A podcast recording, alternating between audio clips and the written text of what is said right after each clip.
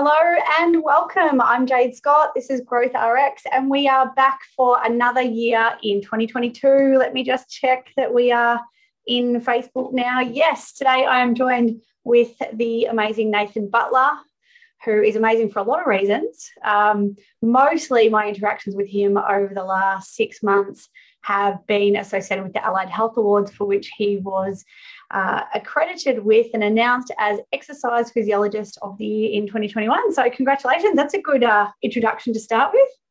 Yeah, pretty happy with that. Um, you're too kind um, and very honoured and grateful to be here today as well.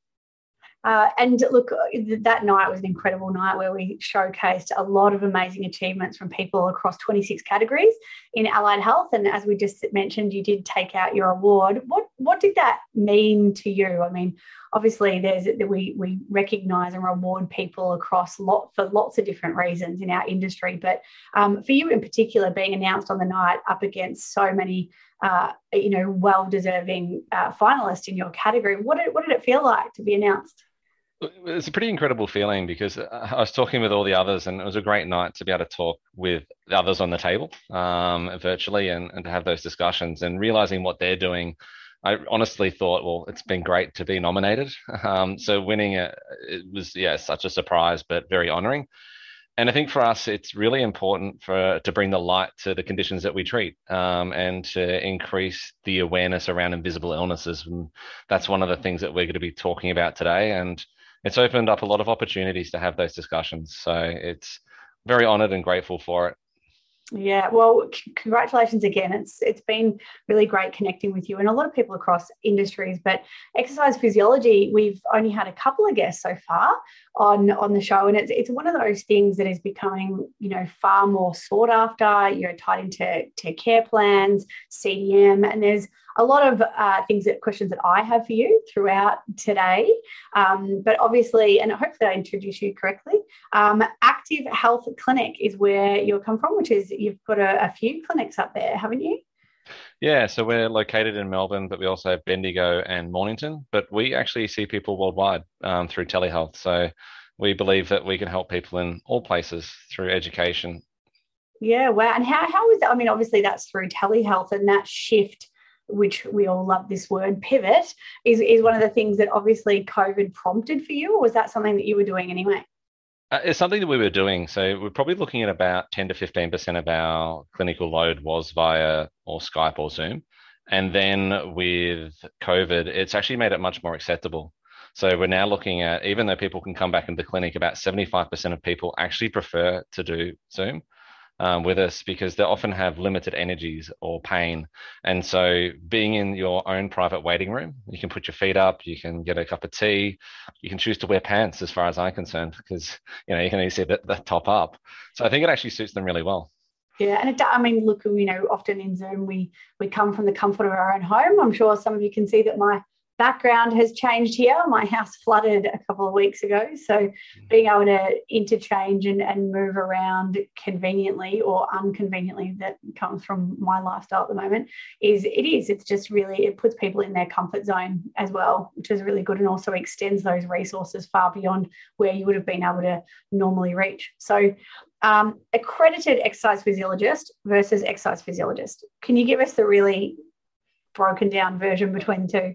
I can. Um, so it's like saying nutritionist and dietitian, um, for an example. Uh, so look, uh, exercise physiologist is just a term that can be pretty much used by anyone, whereas an accredited exercise physiologist needs to finish their undergraduate and then a postgraduate study. So um, these days it's a master's level and then have the clinical hours and training across four areas. So being um, healthy populations, cardio, orthopedic, uh, and respiratory, and then you can actually practice. And it means that you can also practice with a Medicare provider number, which is you know, a great thing to help people uh, get involved in your services. Yeah. And now obviously you you are accredited. What what what position have you set yourself in, I guess, within the industry? Today we're talking about long COVID, which is very front of mind and it's something that a, a, lot of us are not familiar with at all. So, you know, I'm, I'm excited along with many other people. This has gained a lot of traction because it is very, very mm. new to us. And we need to be moving with the times and innovative, but also empathetic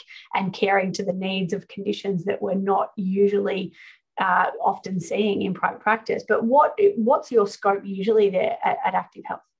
Yeah, so at Active Health Clinic, we specialize in invisible illnesses, so mostly diagnosed of exclusion. So uh, ME or chronic fatigue syndrome, uh, we see a lot of patients, as well as pain sensitization, orthostatic intolerance in POTS, and central sleep disorders. And it's a little bit like the Olympic rings, they all overlap, and you might get one with a lot, and you might get one by itself. But we're finding that long COVID is pretty much all of these conditions with uh, an extra dash of respiratory. Mm. So it's taking the lessons that we've had over the last 20 years and applying these um, to the people that we're seeing now because the numbers are extraordinary. Uh, and we'll go through more of that today. Yeah, well, I, I won't cut in. I mean, obviously, you've got you've put together an amazing presentation webinar for us, and we're really grateful for your time. I'm going to scramble away with a whole lot of questions as I normally do. But mm. yeah, I mean, I think there's a lot of people watching this space because, and I guess I don't want to get you to pre-answer some of the information that you're going to come to but is this this is just the beginning for us? Yeah it definitely is. Look i think that with the omicron wave now it hasn't been too long like we're months after we're going to see the fallout from this in the, the for the years to come. Um, there'll be some people that will never return to their previous lives and we're probably looking at about 1 to 2% of people that actually have covid that will in that manner so the numbers of long-term disability are huge, and we know that the sooner that we get onto these people and help them, then the better the outcome. So we as health professionals have a big responsibility not to screw it up um, and to get the appropriate care for them.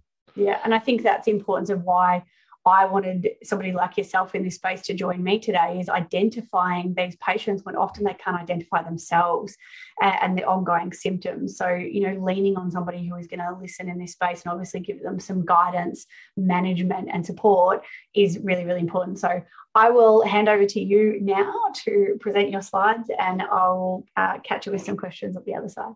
All right, fantastic. Thank you, Jade. Thank you. Um, so I'll just share my screen and hopefully that's coming through loud and clear. Yes. clear, not loud.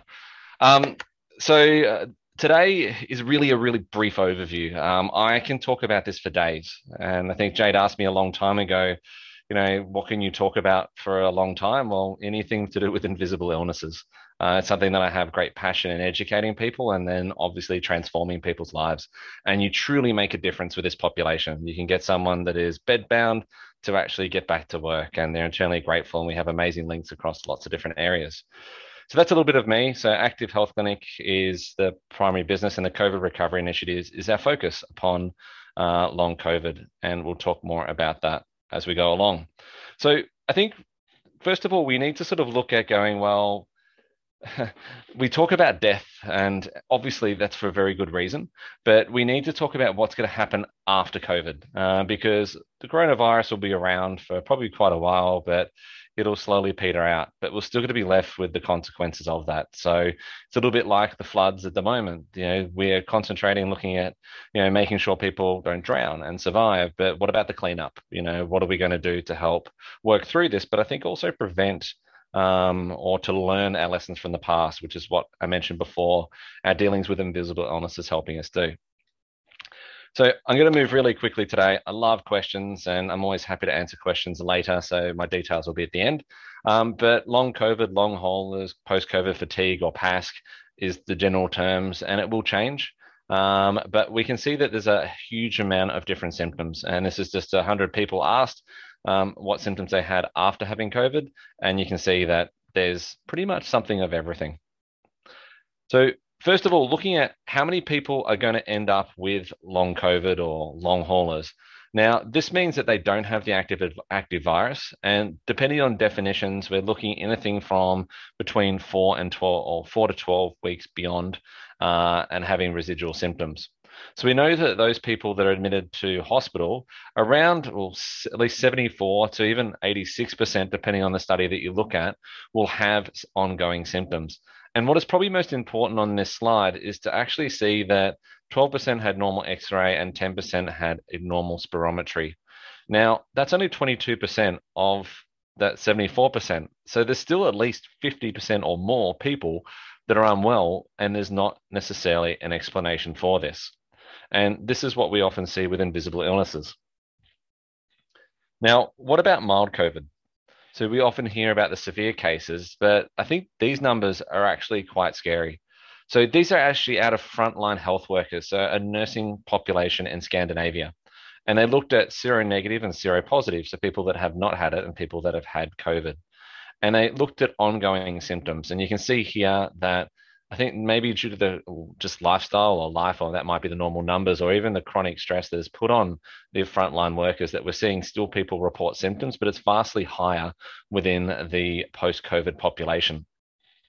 And most commonly, fatigue and respiratory sort of shortness of breath are the biggest ongoing symptoms. Now, of these seropositive patients, yeah, 8% um, at eight, this is the eight month time point, report that they can't actually work to the level that they were. 15% can't socialize, um, and 2% are not coping with their home life or activities of daily living. Now, just think about that for a moment. This is really significant. If we look at 8% of people you know, that are not are going to have ongoing symptoms and be limited in their capacity for work. So today in Australia, looked up before that there are about 30,000 cases today. So just in this one day, if we go on that 8% number, we're looking at 2,400 people that will not be able to work in the same capacity. So just that, those numbers are huge. And you'll know people that have had COVID. Know, a lot of people will recover, a lot of people will be fine, but those significant numbers go, you know, and long-term disability that can come from this, um, I just really want to emphasize that point. So it's not about if you'll see these clientele you know, within your clinics; it's literally a matter of when. So looking at the types that we're seeing, um, I like this than all the different phenotypes. You know, everyone's going to present in a slightly different way, um, but we need to listen to them and manage them. So we're generally looking at a, a few different subgroups. As I mentioned before, fatigue is the first one. Now, fatigue is something um, that we'll go into some, we'll go into more details, but differs from tiredness. We also look at respiratory, um, orthostatic intolerance, and POTS, which is actually a blood pressure regulation disorder. So it leads to a lot of postural symptoms like dizziness, nausea, um, sensitive to heat, alcohol, standing, um, and even syncope or fainting is a common part. We also see some cardiac problems uh, as well. So there can be some damage to the heart, uh, AMIs, but they're a lot minor and tend to move towards cardiac rehab. Mental health, um, so sometimes it can exacerbate it, but when something has the potential to kill you, you know, you kind of get a bit nervous. I think it's a pretty normal thing to have. So even having COVID itself can be quite a stressful thing. We're seeing some neurological conditions um, as well as deconditioning if people have been laid up for long periods of time, and even PICS, which is post intensive care syndrome, um, which is also well documented. So, first of all, it's really important that when people present to us and say, I've had COVID, so you know that's that you've got post COVID. Um, we need to look at other conditions, and we often see some cognitive dysfunctions. And in older people, they're actually seeing an increase incidence of dementia. Now, this may be related to COVID, we don't know, but it's probably more likely that you know people just haven't had healthcare for a period of time, are saying my memory's not quite it used to be, what what it, it's not what it used to be. And then they're going out and getting help, and they're actually being diagnosed with dementia, which we know that we can help slow the progress of that through other measures.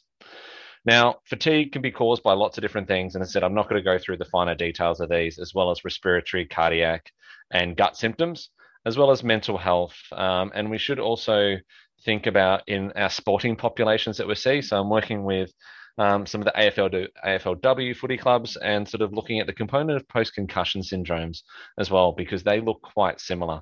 So trying to differentiate those um, over that time, uh, I think, is really important. So as again, today's really quick and I'm going through and I'm happy to ask and answer questions at a later time.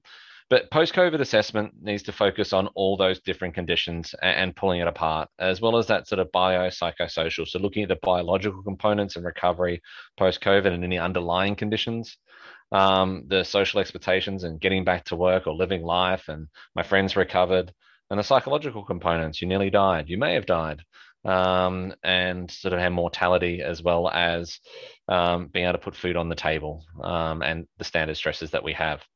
So looking through these things and a muscular assessment where indicated. And this is just looking for the standard flags that you might see.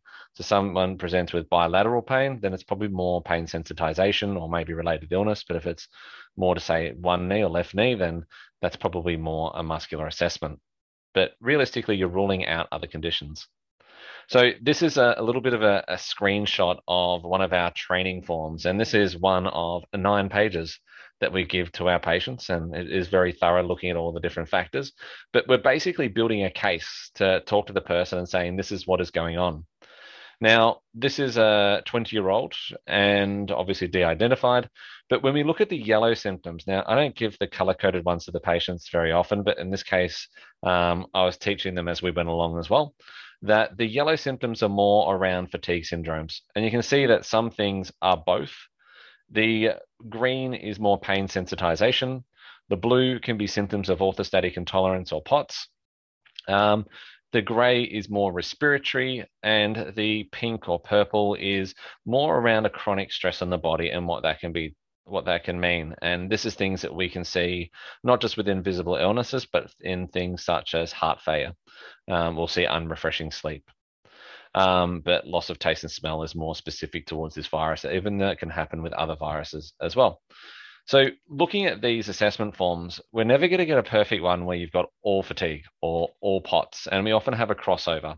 So, around 40% of people are going to have fatigue, and we'll talk more in detail what that is in a moment. Um, but they're going to have multiple things. So, with this particular individual, you can see a lot of the yellow ones um, up here. Well, you can see are ticked. Sorry, I just went back one slide. Um, and then you can see over here, there's some either gut or postural symptoms um, that we're seeing. And because we're seeing the dizziness, which is a strong postural one, we'll be investigating and chatting to them about their diet, IBS, um, looking at blood pressure tests as well as fatigue. But they're not so much, they've got a persistent cough, but not shortness of breath. It's not so much respiratory and not really pain in these. The aching is more in the lower limbs, which is related to blood pressure. So we can see from here, we're starting to pull a picture together, but gives you an idea that you're looking for different symptoms uh, as we go along. But I could spend two hours talking on that alone. So looking at the four Ps. So four Ps um, is first of all the predisposing. So if we look at this, we look at genetic, allostatic load, and there's other conditions that can predispose, like MCAS, which is a mast cell activation syndrome. We can see Ehlers-Danlos syndrome and hypermobility definitely predisposed towards fatigue and orthostatic intolerance and POTS. Um, but there's also other underlying health conditions. But pretty much anything that is a chronic and persistent stress on the body um, and it could even go something like a young parents that need to get up in the middle of the night um, and a, lack of sleep. If that's prolonged and chronic with COVID, then that could be a predisposing factor. Now, precipitating or trigger in this one is a pretty easy one. COVID 19 or SARS CoV 2. The perpetuating we need to look for is that allostatic load, and, and that's basically life's stresses, you know, what is going on. Um, do they need to get their kids to school? Do they need to work? Are they living alone? Um, do they have to care for a parent? Um, boom and bust refers to where people do too much activity and pay for it later. And this is a hallmark of a fatigue syndrome. So often people will not necessarily feel worse at that point. They'll feel worse up to 48 hours later. So often describe this a little bit like, you know, pinching on the arm. Now, the majority of people will go, ow, piss off, Nathan. I go, yep, no worries. Um, but people with fatigue, it's like pinching on the arm, and after 48 hours later, they'll go, ow, that hurts. So we need to be really careful of that and be one of the primary considerations as we prescribe our rehabilitation. We can often see deconditioning, stress and anxiety, you know, not necessarily as a cause, but as perpetuating for the various reasons that I've talked about. Temperature, so heat can be great for pain, bad for blood flow and orthostatic intolerance. Um, isolation, it's getting a lot better. I think when people first uh, had COVID, they were seen as either frontline workers and heroes or lazy because they got COVID. Whereas I think you know a lot of the population have got it now and just accept that it's just probably a part of life. Um, medication side effects, postural loading, so that you're positioning for blood flow, like for example, prolonged periods of standing and sitting, and sleep disturbance. So protective, these are really important. So multidisciplinary, multidisciplinary support. Um, I'll say this: not none of us can do this alone. Um, and especially reaching out to your medical team is really important to exclude those other conditions that we have before. because people can present in a lot of ways, but we may we can't pick up an iron deficiency by looking at them and a subjective uh, report or assessment. So making sure that you link in with those, with those doctors um, is really essential, and I think it's a great way to build relationships with a great team and get better outcomes with your patients. Um, family support, so educating them as well as professional and workplaces, their readiness to adapt and change, whether accepting um, and early intervention and belief. No one chooses to be unwell. You know, there's only so much Netflix that you can watch. You know, people before are not waiting to become unwell so that they can't see their friends partake in life and work. So coming back to these, let's break them down. So let's go through fatigue, respiratory, and OI. Um, as I said, I can't go through everything um, today because there's not a lot of time, and I'm trying to move quickly and give a, a good overview. And I look at this as so that we can know when to or what to assess, you know, when to seek help, when to manage ourselves. Because as I mentioned, this is not for everyone. Um, and having those good links uh, and resources across allied health and medical uh, is so important. So, fatigue. Um, fatigue means different things in, in different circles. So we can look at it as something that is force generation. So if we look at those of us that work with athletes, then they'll look at that repeatability to actually generate force. So whether that be to run, to throw, um, basically participate. Whereas we look at fatigue in a different way in invisible illnesses. So we look at it in a peripheral and central manner, so cognitive fatigue as well as physical fatigue, uh, and something that um, leads to the people being limited at, at a later time. Now, this means that they can't keep up the same activities. You know, we do see that with repeat VO2 testing in chronic fatigue syndrome that they, if it's a, a, day apart, that they won't be able to get to the previous levels, even though they have similar blood gases or respiratory gases. So we can see that fatigue, but we look at it in a different way, not necessarily the ability to generate force, but fatigue that limits the ability to participate in life. So it's an everyday phenomenon. Phenomenon. Um, it's physical and mental, as I mentioned, and is often disease associated. So it's not just with the long COVID or chronic fatigue syndrome. We see fatigue with um, cancer treatments. We see it with thyroid conditions, celiac disease, you know, some mental health. So it's not just um, ME/CFS or fatigue or long COVID um, but it's predominantly more in these populations, again, with post exertional malaise or PEM. So, post COVID fatigue is generally one of the most dominant symptoms. We know that it's more dominant than uh, respiratory and then orthostatic intolerance and POTS, um, but we see a combination of symptoms. And when it is the most dominant symptom, then it needs to be, we need to have our treatment focused towards that, and we'll go through pacing and some basics in a moment. But generally, it's chronic and disabling to the point where it interrupts life. You can't do things. Now, I'm going to say tired is something we all experience. So that's just having a busy day. So right now, I'm quite tired because my daughter has a gastro bug, um, hence working from home in the blurred background. Um, and so I've been up um, cleaning sheets, grabbing buckets, and and all the fun stuff as as parents. And I'm lacking sleep, but I'm tired. Yeah, I'm not fatigued. A good sleep will refresh me and I'll feel fine. Fatigue is something along the lines of long haul jet lag. You know, you, maybe you get to a destination and you, you feel well and you go, yep, let's let's head out and see the sights. And then you sort of get to the point you go, I, have got to lie down. I can't. So fatigue is something that you can't push through. It's pathological and you know something that often does relate to that post-exertional malaise. So saying you're tired to someone with fatigue is like saying to someone who's depressed that you know my football team lost and I get sad. You know, it's actually really offensive. So even sort of meeting with them at that point and going, yeah, fatigue is different to tired, isn't it? You just can't push through. It's even like you know carrying an extra 30 kilos with you or getting off a Velcro couch. Yeah, all these type of things are going to help you, uh, you know, really engage with that client or patient in front of you. So pacing is something that I've talked about. Now, again, this means different things to different people. Um, often pacing can be the pace of your exercise or your walk or moving. But pacing to us is not that. Pacing to us is about spreading our activities throughout the day to limit that boom and bust. So that's what I was mentioning before, where you do something and you pay for it later. So what we ideally we want to do is to balance the different spoons that we have in the day. So spoon theory, I haven't put it on this slide, is something that is a really great resource. Now, if you just Google spoon theory, you'll see lots of example of this. And there's actually communities called spoonies. I've even seen someone have a beautiful tattoo of a big spoon down there. Now, what this means is that we all have a limited amount of energy. And so this person was sitting in a restaurant and they actually had lupus. And they gave this person a bunch of spoons and said, These symbolize your energy. And let's say, for example, there might be eight spoons. And they said, All right, what did you do today? I said, oh, I got up and had a shower. I said, All right, give me a spoon. Had breakfast, another spoon. You know, got my I dropped my daughter off to school. That's another spoon. Then I had two case conferences, and that's like we're down to six spoons. Now this is only by 11 a.m.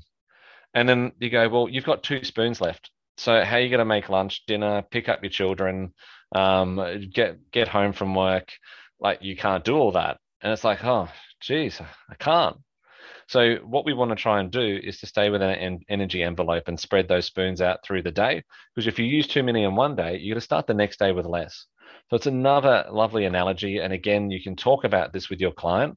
And it's something that we need to start with pacing because pacing allows us to be reliable and predictable. It allows us to establish a foundation. Because if we're not stable, then if we introduce some exercise or something along those lines and they feel worse, could be because of the exercise, but it may not be. It's because maybe because they went took their children to school and then went to work and then felt terrible. So it helps us identify the triggers um, and allows us to do more. A well balanced diary allows us to plan pace and be more predictable. So this is just a really quick example. Um, this is a fictional example, and again, I have lots more resources on this. But we look at activity diaries, and if anyone likes these, wants a copy of these, then please email me. I'm more than happy to send them to you. But you can look at basically the headlines of the day and see sleep, sleep, breakfast, travel, and this person's working. And obviously, with the colors, this looks towards how much energy someone expends. So green is low, yellow is medium, and red is high. And so, looking at this, it's not how you feel, it's how much energy it, takes. And that can be a really tricky subject for some people especially with pain. And but i'm in pain and it's harder to do. It's, well it doesn't necessarily take more energy. So we often explain that. But in this particular circumstance they have rated it in the correct way and it's how much energy it takes to do. Now we'll look at this and we go yep it's consistent. So let's blur our eyes and look at the color blocks. And we'll really see that the um, down the well, the left hand side or on the Monday, you see lots of the yellows and reds. And with this, that's their boom. They feel okay, so they're doing things. Because a lot of people go, well, now I've got this energy, I've got to make up for lost time, or you know, I don't know when I'm going to feel worse later on, so I'll keep going, or you know, I'll just do it so I can rest later. Whereas these sort of lend a bit of unpredictability to their health, and random is something that we don't understand. So looking at this, we can see boom and bust across the week. So really a day on, day off. We often see people do too much in the morning and have a lot of green in the afternoon, or it could be two days on and a day off. And sometimes it can be even delayed, you know, 12 to 48 hours. But mostly you're going to see something within 12 hours. Um, so what we want to try and do is to break this up. So we want to have greens intersperse with the with the yellows and reds so that it evens it out. So rather than having like maybe 10 hours on the Monday and only five hours on the Tuesday, I'd rather have them about seven and a half hours on each day with those greens sprinkled in between because no one chooses to sleep in the middle of the day, or generally they don't. They'd rather be doing things that they enjoy, as you can see over here on the Thursday. So that's very briefly pacing, and that's something that I could talk about for two hours by itself. Um, and there's lots of different examples and going through with our clients and patients. Exercise. Now that they're stable, and often we'll get them to do an activity diary and work on pacing for at least a week or two before introducing exercise. Now, exercise, especially in the fatigue world, is a dirty word. And it's something that we need to ensure that it doesn't lead to people feeling worse. There is no point someone going and exercising and then not be able to make dinner or you know, go to work or see their friends. It needs to be something that is paced and sustainable. So as far as fatigue goes, it's really working towards someone's goals. It's everything is patient centered. You know, someone may want to return to basketball, so we work towards that. You know, someone may just want to walk half hour a day with their mother's group. Great, let's work towards that. So generally, we start with recumbent and build the cardio. So more focused on just doing. Um, we can monitor heart rates to make sure the intensity is not too high, but we encourage people to connect with their bodies.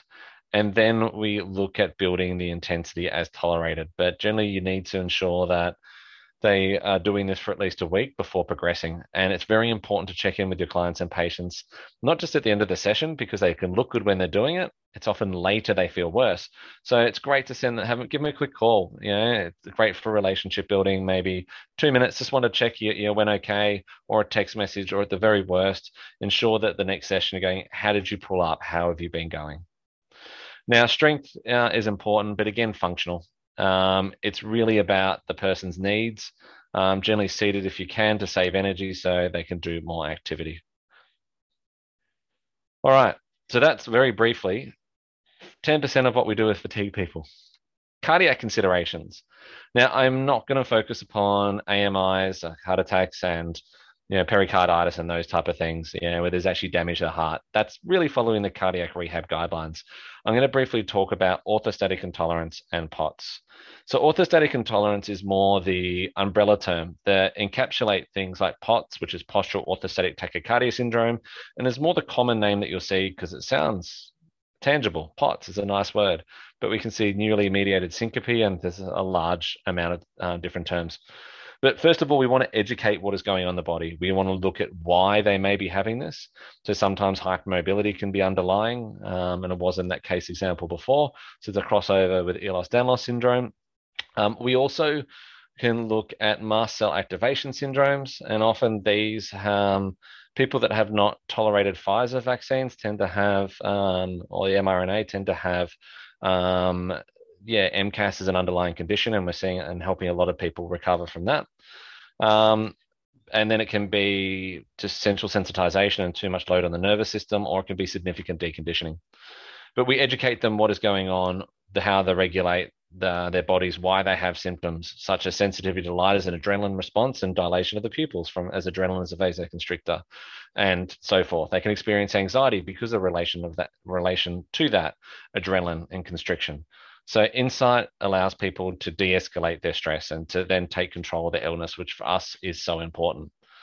So from there, once we've educated them, and if they have a fatigue syndrome as well, well, obviously we'll be doing the activity diary and pacing. If they don't have the fatigue syndrome, then we move into the exercise pretty quickly.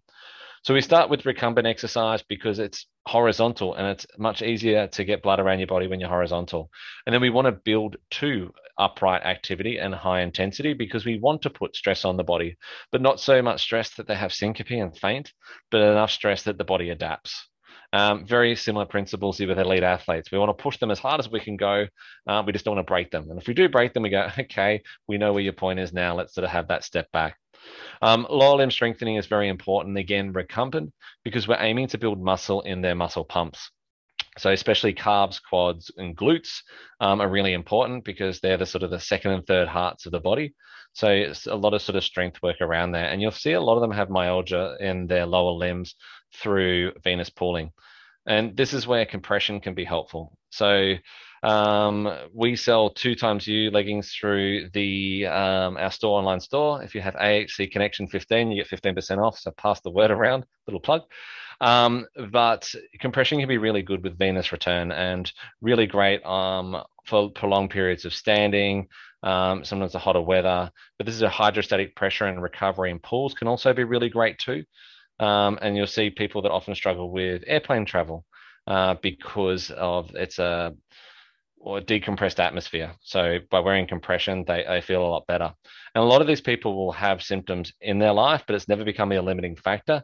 It's just that with COVID, it becomes a lot louder. Um, and there's various theories around that. Now, around diet, so hydration, salt, um, and routine is very important. So hydration is about a bigger volume. If you have more volume in your arteries, it's easier to pump the blood around. And salt helps you retain fluid. So actually a high salt diet, as long as they don't have high blood pressure, is actually recommended in this population. So a significant amount. Um, routine around meals is important too. So small regular meals throughout the day, and you want to make sure that they rest around those meals so they have adequate blood flow to their gut to digest. But we have you know dietitians on our team that know this stuff inside out, and will could talk all day on this as well.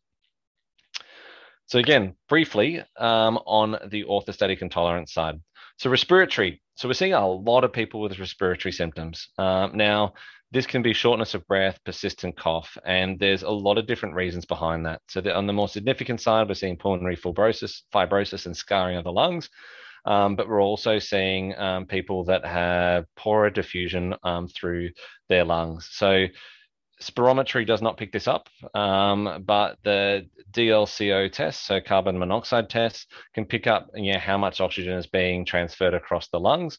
And this could be for a few different reasons. It may be some um, pulmonary embolisms. Um, it could be filling of your left ventricle because of blood pressure demands. Um, it could be a few things. But shortness of breath is extremely distressing, but it does not necessarily mean that you're desaturating. Now, generally, if you're desaturating below 94%, it's sort of saying, hey, this is not quite right, and put your hand up, and definitely below 90. Um, but if in doubt, always go back to your medical team. Um, airflow to the face is actually helps physiologically the person um, feel less breathless. So a fan can come on, it can be really great as they're exercising. Um, and breathing techniques to help regulate that breathing and to take long, deep breaths to fill the whole lungs, because often people have short breaths because it is quite stressful. Um, interval training, if they're not tolerating it um, due to breathlessness um, and recumbent exercises, can be great to start with. And again, we want to bring them up and to try and get them um, as breathless and as possible in a comfortable way. So with mental health, we're seeing these, um, and and so pulmonary rehab can be a, a good one from the respiratories as well, as well as just and again it depends on the severity, but it can just doing general pulmonary rehab principles and breathlessness principles in clinic will be fine as well. Um, mental health. Uh, a lot of things come from this. Um, mental health does not cause COVID. And you might be going, yeah, of course it doesn't. But we need to repeat that again. So, mental health, depression, anxiety does not cause COVID. You know, it's a virus. But having these conditions can definitely perpetuate or put a load on the body that may mean that you're more likely to develop long COVID. So important to manage these and address these through the standard mechanisms. And again, from a multidisciplinary perspective. So early intervention, early intervention. The sooner we get these people, the better. And this is why I love doing these talks because we get to reach thousands of people to say, hey, I know this let's let's get this investigated. Let's work as a team. Let's talk to your GP. Let's talk to your physio, your EP, you know, your dietitian, your psychologist, you know, your respiratory specialist, and make this happen. So the sooner we get onto these people, we know that they have better outcomes. And if we're looking at probably one to two percent of people having ongoing symptoms for life, and that comes from SARS-CoV-1, so the original or earlier outbreaks. So we're currently so SARS-CoV-2. We're still having people, you know, 15 years on that are having persistent symptoms. I love this slide. Expectation versus reality. And look, maybe as business owners, as clinicians, this is really life. We want to make things linear. Take this medication, you'll feel better. Um, do these exercises, and you'll be fine in four weeks. But it's not that case. It's all over the place. And I think, sort of, if you judge it on this point where it's looking down, it's terrible. But it's also looking up, it's amazing but we need to sort of look at the average of that line and to also make our clients and patients aware that it will not be perfect. so, skills and focus. Now, as health professionals, one of the things I think we don't often allow enough time. So, in clinic, we have hour and 20 minute assessments and 50 minute follow ups and we have 10 minutes just to have a little bit of a break ourselves because we believe in pacing and just to tie things up. But we have to have this time and to sit down with them to assess and listen because if we don't ask, then how can we help? Now, how can I be a, or give patient centered care? So normalize and believe. As I said before, no one chooses to be unwell. And you know, talk about the physiology, why this is happening, and tell stories you know, often talk about central sensitization as when I was 16, drank too much Southern Comfort. And to this day, I can't look at it anymore. It makes me feel sick. You know, create stories and have fun, you know, be able to tell it through that. And you, everyone has their own. Um, manage and be supportive. You know, you need to review these people regularly, at least weekly for the first month. And then we go fortnightly, usually for another two months. You know, we're teaching and educating them, and sometimes we spread it out if they're doing great, and some of them will respond really well, and some of them will be a bit slower, so we'll have more care. But for most of these patients, the real simple ones, we might be seeing them for maybe four to eight weeks. The average one will probably be six months, and more the common ones that are ongoing, we usually look at 12 months and probably 10 to 15 sessions over that time. And in fact, if we see people less than 10 times, we don't believe that we can give them the adequate or appropriate care for themselves. Um, our focus is on all these things here. Um, there is a lot that we do but we need to calm down. We don't know what the mechanisms are around these. We can learn so many lessons from ME/CFS and looking at going, well, you know, it's this physiological marker. Now we know that there are mitochondrial changes. We know that there are calcium channel changes that might be around lysis of your killer T cells and immune system. But is that cause or effect? Is it random? Is it just in people? Is it chronic stress? And look, as an allied health professional, I'm not there to diagnose. That's not my role. I'm there to support them, to link them up with the appropriate people, and rehabilitate them to um, to get to the best capacity that they can. Now, barriers exercise intolerance. I don't like that word because it means that it's bad for them and that they can't do it. You know, tolerance in, in dietetic circles is more you can't have it, it's damaging to the body. Whereas sensitivity means that, yeah, it's, you know, the body's a bit, has an inappropriate reaction for the stimuli, which is in regards central sensitization. So we need to tailor it to their needs. Um, and if people say it's dangerous, then I go, well, what about heart failure? You know, pre 90s, you know, they were told to rest in bed and don't move, and they had a lifespan of two to three years. You know, with also with change in medication, but the intervention of exercise, uh, their life expectancy goes to five to six years. So basically doubled. Now, would you tell someone with heart failure just go for a run? Exercise is good for you. It's a good way to get sued. So no. And uh, you know, so we need to remember that do no harm is what we do and find the right level be very aware of post-exertional malaise and you know how they're pulling up later. And I think this needs to be the number one thing to look out for. Their overall allostatic load and how we can help them, and their expectations. I talked about time frames before. Now, measurements of heart rate monitoring, HRV, heart rate variability become good and bad. So I think they definitely have their place, and I could talk for probably 20 minutes on that as well. Um, but it's very much an individual thing to help guide them on their current path and that the tools they're using are helpful.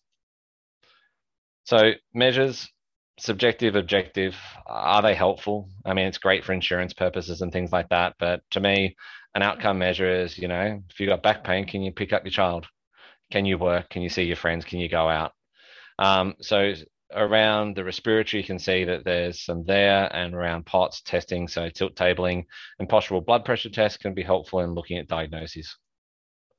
So moving really quickly today, and I know that I've spoken exceptionally quickly, but the key points is that this is a set of symptoms. You know, we need to address and to look at people by their symptoms and how they present.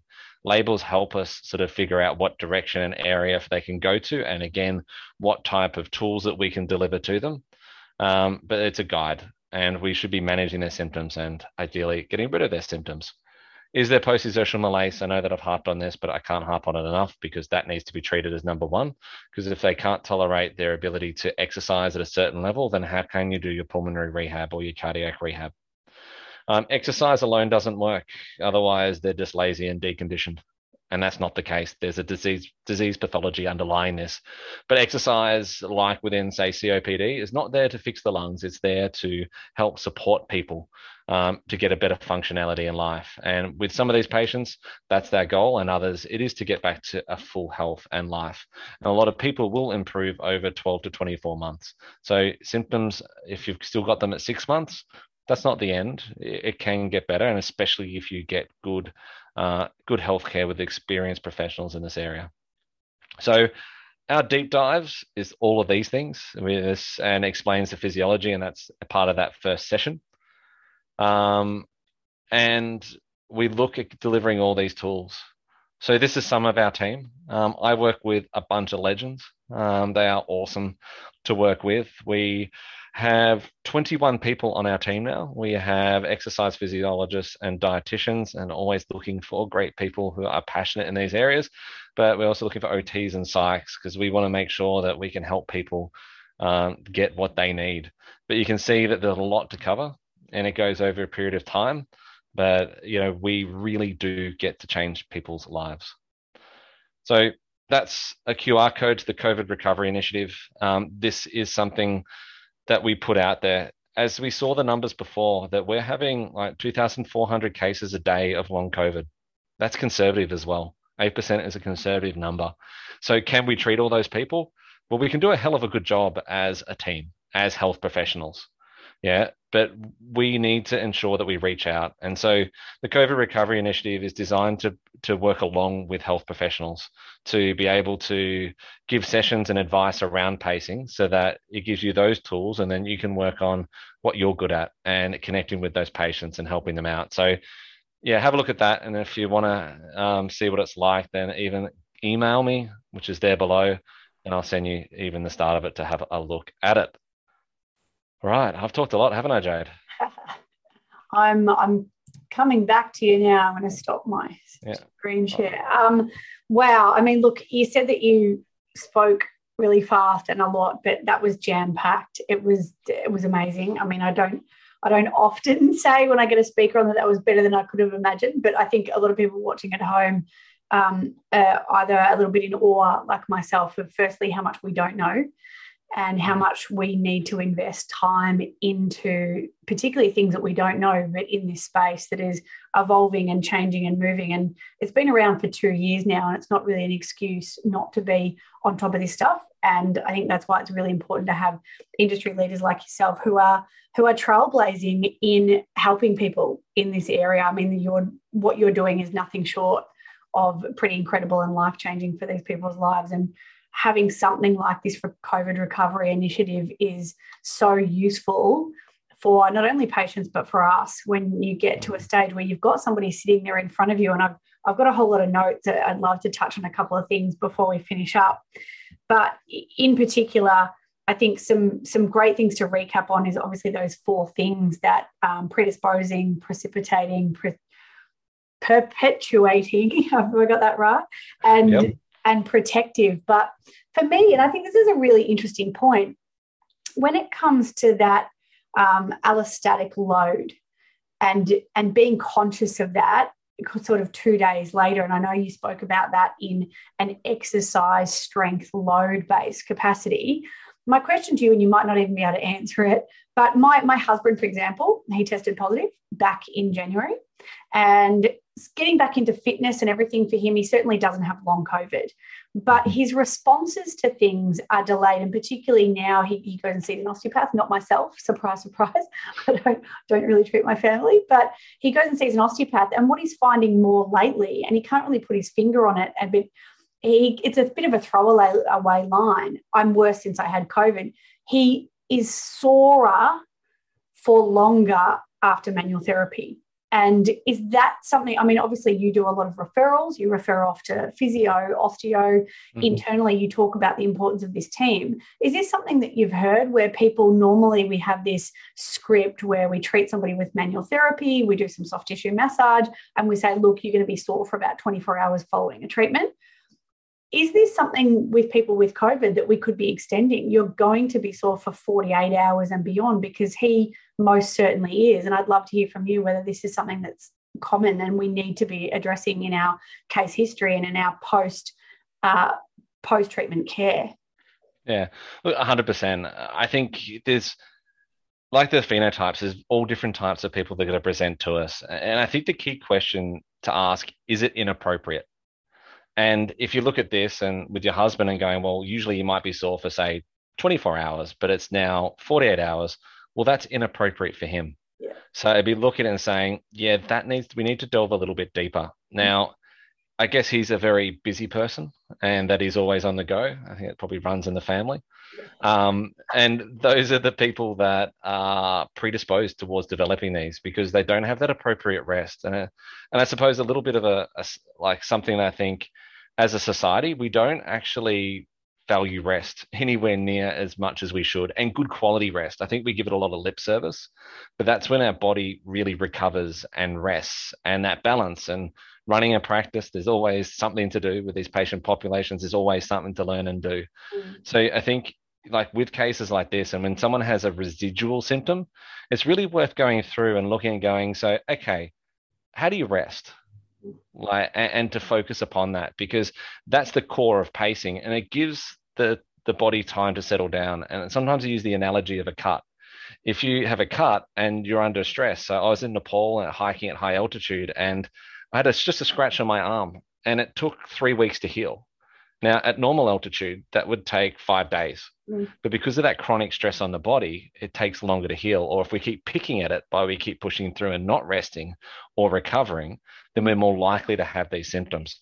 So when people are having these little residual symptoms, often I go, So have you had a holiday? Like, have you had really given yourself that time to let the body heal? Mm. And I, I think that ties really well into my next question and comment is long COVID doesn't have to be straight away. It's not that, and I think that I had that, I was guilty of that misconception is that you sort of get COVID and some people sort of just never recover.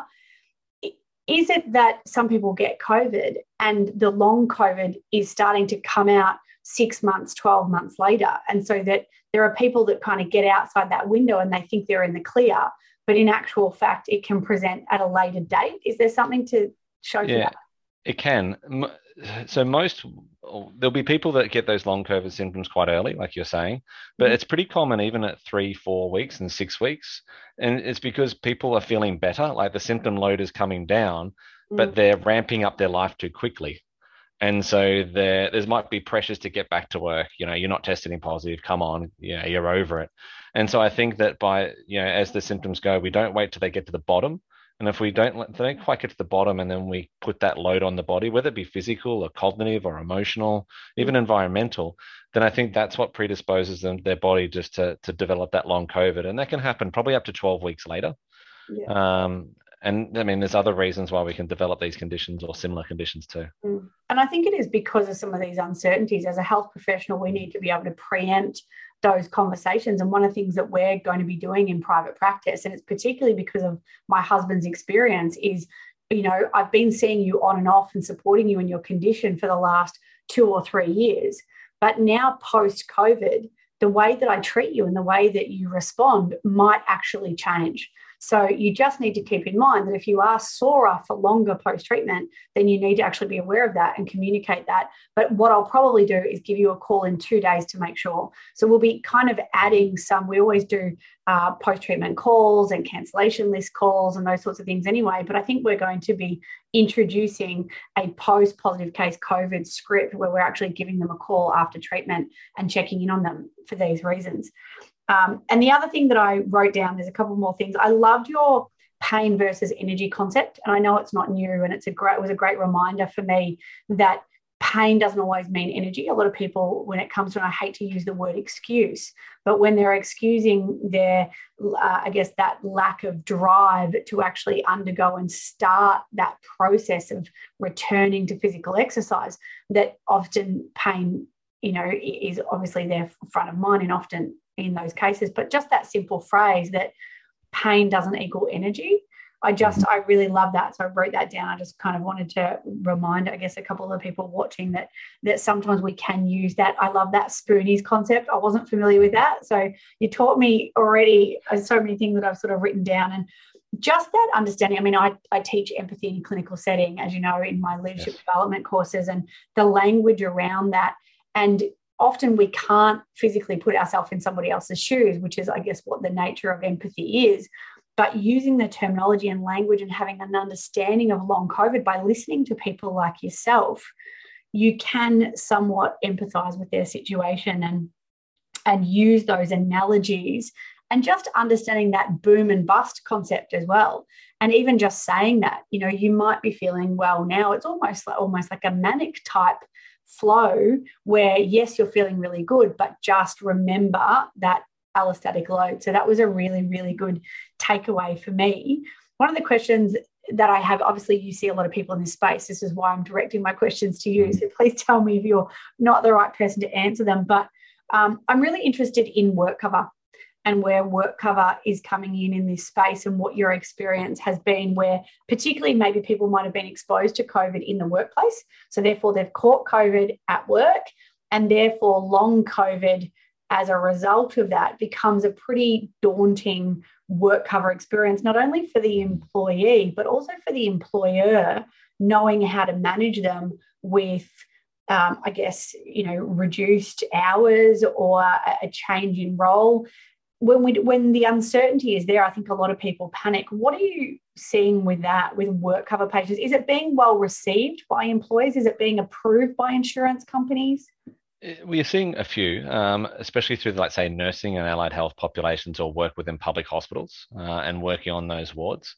So you do need to sort of prove that it was caught at work. Um, and look, I think that it's a challenging area because there's not a set evidence base yet. So being in this new area, and I had a call for a doctor saying, "Look, we've got the COVID recovery initiative, and they can see me for these sessions, but if they do this, it's going to be a lot quicker." And they go, "Well, have you got an evidence-based um, research randomized control trial on that?" And I went, no, no, I don't. But there's heaps of evidence it comes from. Yeah. So I think we're going to be faced a little bit with that challenge. Um, but I think as far as these patients, I often say it's like coming back from an ACL. Like this is a 12 month rehab, and you know you've got to start with just bending, not weight bearing, then weight bearing, then hopping, then moving, and twisting, running, and the great thing in this particular circumstance is that if you overdo it, you're not going to snap your ACL again and go right back to the beginning. But we need to think about that. We just need to take it in those steps and and gradually return, and then look at the appropriate duties for that individual on a, on a physical as well as cognitive side um, and then gradually build them back into it so they can tolerate it. So it does take time, but if we do it in the right way, then we'll get these people back to work. And I think generally when you explain it, employers are pretty good. They just want to see people back and and helping out. Um, so yeah, we haven't had too many troubles from employers. Yeah, and I think it is a really interesting point around that communication and language.